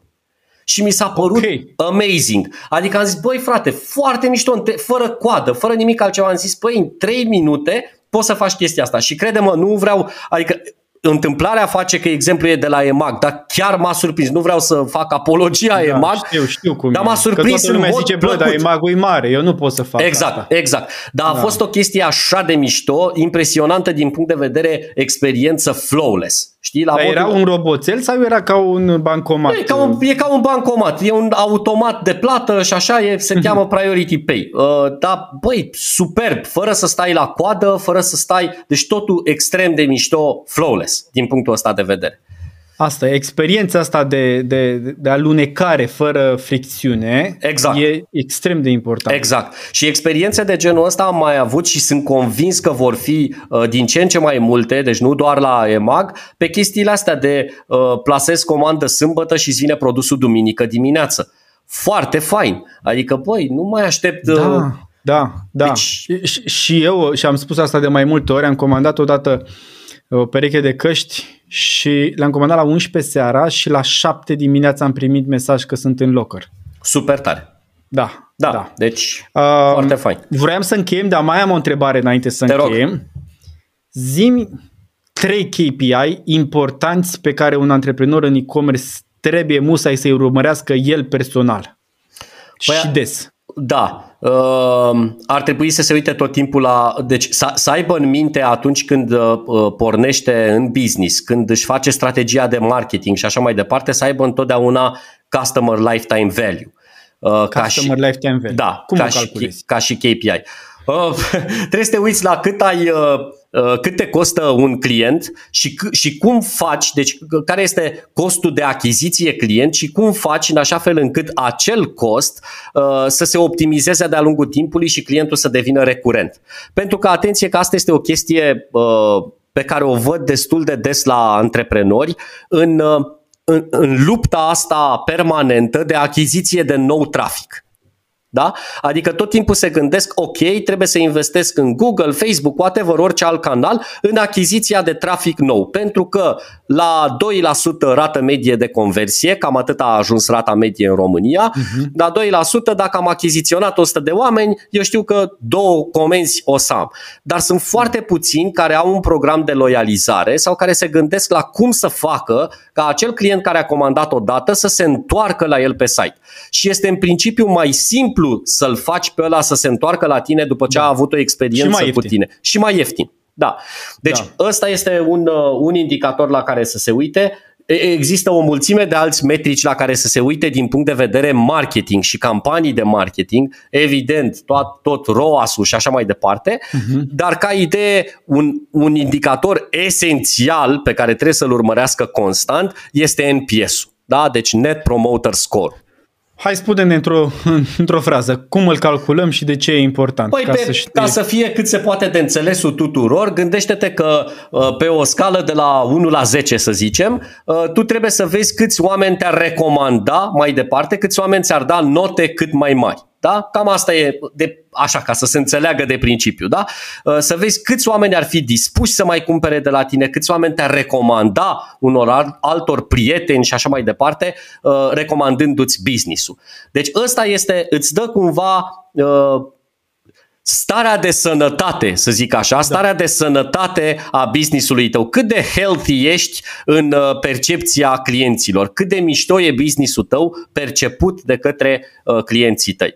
Noi facem, de pildă, noi chestia asta o uh, facem recurent în ceea ce înseamnă evenimentele noastre, da? Uh-huh. Adică de fiecare dată după un eveniment cei care au participat la evenimentele GPEC știu că urmează un formular de feedback uh, și în care întrebăm tot timpul chestia asta și luăm în calcul, mereu uh, calculăm și vedem oare cât la sută din oameni ar recomanda GPEC pe mai departe școala de vară GPEC, GPEC Summit și așa mai departe. Deci este o, cea mai bună întrebare care distilează tot într-un singur punct și care se și transformă într-un număr. Adică exact. un număr pe care poți să-l vezi. Anul trecut sau luna trecută am avut un număr, a crescut cu atâtea puncte sau exact, procente. Exact, exact. Deci îți dă cumva chiar o percepție cât se poate de obiectivă, să zicem. Penultima uh, idee pe care vreau să o discutăm este Zimi o carte care ți-a plăcut, zim și ceva ce ai învățat, o carte sau un podcast sau un, un lucru pe care l-ai, l-ai consumat și ai învățat ceva din el și ți-a plăcut. Din uh, business? Din business, da. Din business. Da.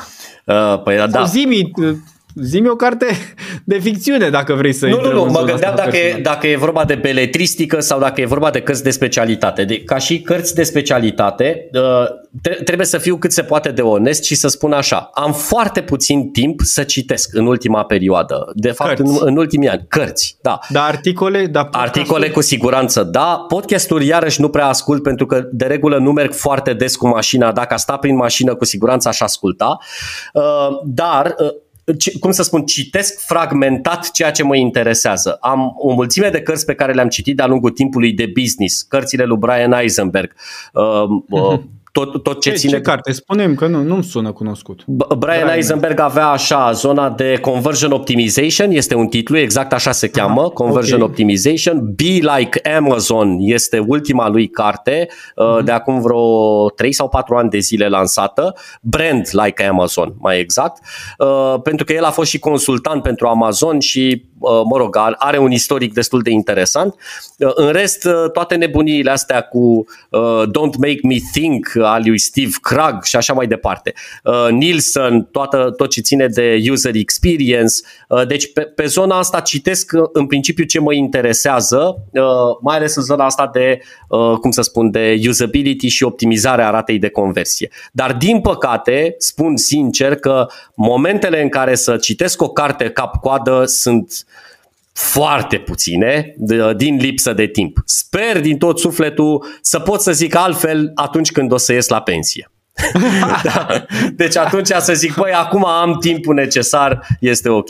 Dar în rest tot timpul sunt la curent cu ce se întâmplă la nivel internațional, cu uh, studii de piață, articole de specialitate, care resurse citesc constant tot ce scriu oamenii ăștia de la CXL. Uh, sunt la mhm. curent și abonat pe zona de uh, studii de UX de la Baymard Institute Uh, și absolut tot. Mult da. Ăștia, da. Uh, foarte mișto. Deci scoți niște mm. insight-uri de acolo extrem da. de relevante. Și pe concret, așa, adică da. direct, studiu de caz, cu numere. Da, da, da. Și urmăresc cam tot ce se întâmplă la nivel internațional pe trenduri de piață. Uh, tot ce ține de zona de e-commerce, citesc toate articolele de la uh, asociațiile de uh, e-commerce din regiune, de la mhm. e-commerce Europe, terminând cu tot ce ține de, nu știu, fiecare țară în parte, e-commerce Pol, Polska, adică Poland, uh, e-commerce Hungary și așa mai departe. Sunt abonat la toate resursele astea ca să văd în ce direcție lucrurile se, se întâmplă. Și dintre toate am fost și rămân uh, pasionat pe zona de uh, neuromarketing eye tracking. Uh, mi se pare o chestie foarte mișto. Am și avut ocazia să și rulăm teste de așa ceva, inclusiv de neuromarketing, pentru prima oară în România. Acum Serios? niște în România? ani de Da, da, da, da, da. Există pe un magazin online sau pe mai multe magazin? pe mai multe magazine online uh, cu tascuri de la care cum să spun, deci ai niște insight-uri la care nu te aștepți. Niște lucruri de tipul cât de uh, repede se frustrează un om atunci când nu găsește ceva pe site-ul tău, butonul de acțiune, uh, un filtru și așa mai departe. Și ai niște grafice în timp real, uh, funcționează pe uh, principiu de EKG, da? tot cu soluție salină și așa mai departe. Sunt oh. niște da, sunt niște ventuze care se ventuze, lipesc de da. scalpul uh, omului uh, și care, uh, uh cum să spun, preiau toate Uh, cum, uh, arcurile electrice neuronale. Da? Da. Alea se transformă în impulsuri Uh, și îți dai seama și există niște grafice, niște linii pe care vezi grad de frustrare, grad de anxietate, uh, grad de... Deci e medical, este. adică nu e doar marketing. Este, este, este, nu e doar marketing.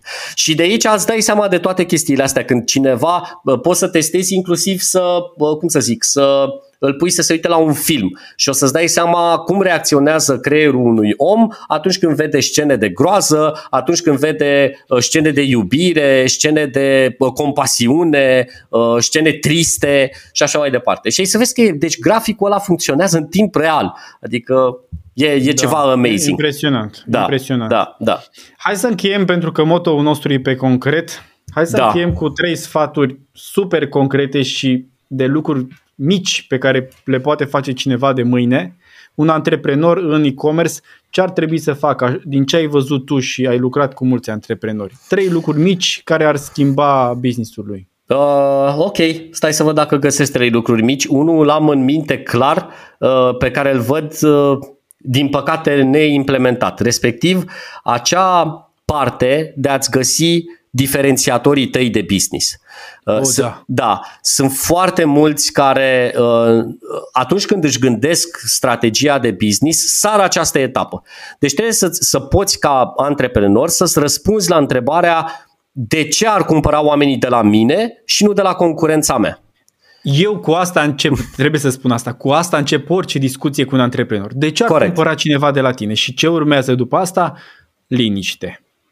Și uh, ne gândim, adică o spun asta cu toată dragostea pentru antreprenori, se gândesc să vândă produse care deja se vând și strategia diferențiare este dăm în prețuri. Exact. Exact. Da. Ceea ce din păcate e greșit. Uh, pentru că lupta în prețuri nu, nu o să te ducă pe tine ca business undeva. Uh, dacă tu dai în preț, o să dea și concurența ta, după aia dă și concurența concurenței și la un moment dat o să-ți dai seama că n-ai cum să vinzi în pierdere, pentru că nu închidem business-ul și ne ocupăm de altceva, știi? Mergem da. la munte. Sau vine cineva mare, chiar un exemplu recent de acum o săptămână, vine cineva mare dintr-o industrie conexă și zice vreau să intru și în industria asta. Cine sunt jucătorii? Ăștia trei. Păi eu pot să susțin un an prețul de achiziție, preț de vânzare egal preț de achiziție da. cu o diferență de un leu. Hai să văd cât rezistați. Da, da. Aici e destul de nasol, că dacă îți vine da. vreun business din ăsta da. mare și te, te poate scoate din piață, adică dacă tu nu poți susține costurile respective, e destul de nasol. Dar cel mai important este Uh, deci, atunci când ți-ai gândit strategia de business, tu trebuie să-ți răspunzi la această întrebare de ce ar cumpăra oamenii de la tine, uh, nedând în prețuri, uitându-te la concurenții tăi și văzând probabil ceea ce ei nu reușesc să facă. Pot să-ți dau niște exemple, la modul customer service-ul, că ăsta e, aici poți să câștigi cel mai mult. Cât de repede poți să livrezi, ce conveniență îi asiguri clientului, ce metode de livrare, câte opțiuni de plată, uh, cât de mișto te comporți cu el, cât de mișto ambalezi produsele și așa mai departe. Gândește-te că dacă, de pildă, și uite cum de aici, de la a-ți identifica diferențiatorii, poți să-ți creezi după aia să-ți dezvolți și mai mult strategia de business. Și îți dau un exemplu. Dacă astăzi ai fi un magazin online care vinde uh, fashion sustenabil, e din ce în ce mai, e un trend, da? da să vinzi da. pe zona asta de sustenabilitate, tu ar trebui, odată, ar fi, ăsta ar fi diferențiatorul tău și ai spune, băi, noi vindem doar fashion, doar articole de vestimentație care sunt din uh, material organic, nu știu ce, fără da, plastic, fără whatever. Exact. Uh, și la care nu au lucrat și și-au rupt mâinile o sută de mii de indieni, uh, știi? Adică am avut grijă și de oamenii respectivi și așa mai departe. După care poți să dezvolți strategia ta, de, adică strategia de business se poate dezvolta spunând așa. Uh, pe lângă faptul că vindem fashion sustenabil, ți le livrăm, îți livrăm produsele doar cu mașini eco-friendly electrice sau whatever, sau cu biciclete sau whatever, da? Deci tu poți să-ți da. găsești... Și atunci ai o poveste. Exact, ai o poveste și creezi povestea, știi? După care poți să spui, ți le ambalăm în uh, hârtie reciclabilă, în ambalaje din hârtie da. reciclabilă da. și așa mai departe, știi? Sau uh, ambalajele în care ambalăm le poți folosi în casă pe să spui... Pentru uh, altceva, pentru exact. Altceva. Uh, nu-ți tipărim factura fiscală, ți-o trimitem electronic uh, și așa mai da. departe. Deci poți să găsești o mulțime de lucruri care, ele toate ca elemente, pot construi această poveste prin care tu te diferențiezi și prin care tu vei fi altfel în mintea ace- acelei comunități din exact. jurul brandului și tău. din poveste aduci oameni în comunitate. Îți exact. dau și eu un exemplu rapid. Acum câteva zile vorbeam cu un uh, coleg din zona de IT și mi-a zis, uite, lucrăm cu un magazin online din Germania care vinde fashion sustenabil, exact pe zona asta. Am deschis site-ul, m-am uitat, era modest, adică nimic uh, spectaculos, no, no brand, adică pur și simplu erau articole vestimentare și zic, ok, și cum merge? Și mi-a zis, 60 de milioane de euro cifră de afaceri. Wow! Ok. da. da, deci wow. Da. Uh, bun, deci asta, ar fi, asta mi se pare esențială. Găsește-ți diferențiatorii și promovează-i pe site ca atare după aia. Adică tu trebuie să rămâi în mintea omului ca fiind ăla care, că e expert în nu știu ce, ăla care face X, Y, Z și care nu prea se întâmplă pe majoritatea site-urilor. Că noi în momentul de față, Cosmin, dacă te uiți pe uh, majoritatea site-urilor de e-commerce, o să vezi chestia aia. Transport gratuit la peste ț lei.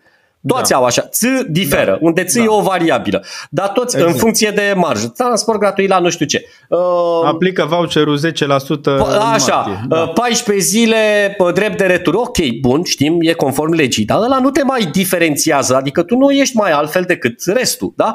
Deci asta odată. A doua chestie la care să fie foarte atente, întotdeauna să afle părerea clientului. Trebuie să fii mm-hmm. într-o concordanță, într-o simbioză perfectă cu clientul tău.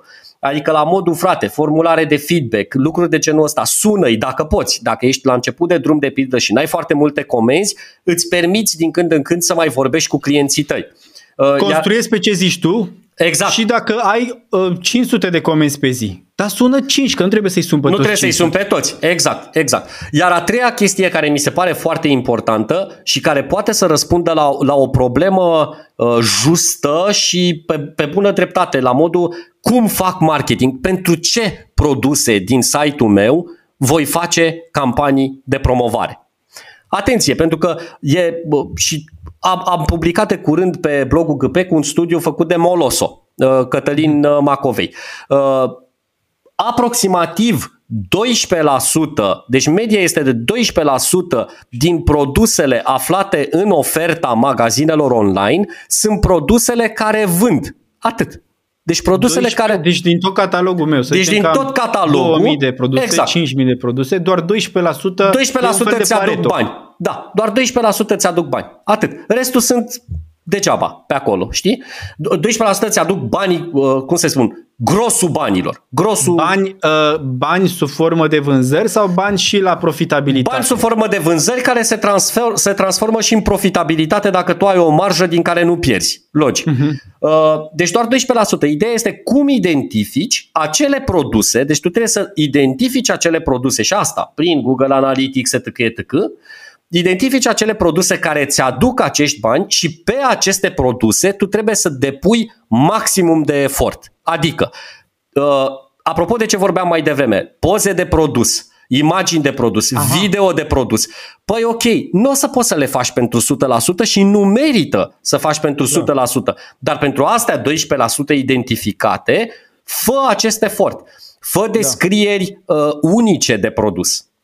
Da? Pentru că majoritatea, dacă eu și încă alte 5 site-uri mai aduc, uh, nu știu, telefonul ăsta, da? da? Uh, eu voi lua împreună cu alea 5 site-uri specificațiile producătorului. Google, nu, Google, lui Google nu-i place conținutul ăsta duplicat. Da? Da, uh, și, atunci, și atunci, dacă eu vreau să ies în față, eu trebuie să am o descriere unică. Eu trebuie să fac o descriere comercială a acestui produs, pe înțelesul tuturor și care să fie unică. Și Google o să zică, hopa, din astea 5 există unul care are o descriere în plus, un paragraf de text atât sau whatever, da? Pe ăsta îl indexez primul. Deci toate eforturile mele de SEO, marketing, etc. trebuie să se ducă în aceste produse. Deci asta e a treia mare recomandare. Identifică produsele vedetă din site-ul tău, vedetele tractor și asta se face în Google Analytics, da? și după aia depune toate eforturile necesare pentru a scoate aceste produse în campanii, uh, pentru a, uh, cum să zic, optimiza toate paginile de produs și așa mai departe. Mulțumesc tare mult! Uh, discuțiile cu oameni ca tine sunt cum să te oprești acum când devin lucrurile așa de așa de interesante. Ne oprim aici și poate ne mai, ne mai întâlnim Cu mare într-un drag. episod, că e important și cred, îmi permit să cred că ce facem uh, ajută antreprenoriatul din România să facă e-commerce mai profitabil. Mă, eu sper din tot sufletul că da. Acum știi cum e. Uh, cine are urechi să audă, cam așa este, dacă vor să ia măcar o mică parte din ceea ce am discutat noi astăzi și să implementeze, eu sunt happy. Misiune, mission accomplished, ca să mission spun așa. accomplished. Da. Îți mulțumesc tare mult. Mulțumesc Îți mult, succes cu tot, ce, cu tot ce faci cu GPEC și cu programele tale și ne reauzim. Asemenea, Cosmin. Mulțumesc tare mult de invitație.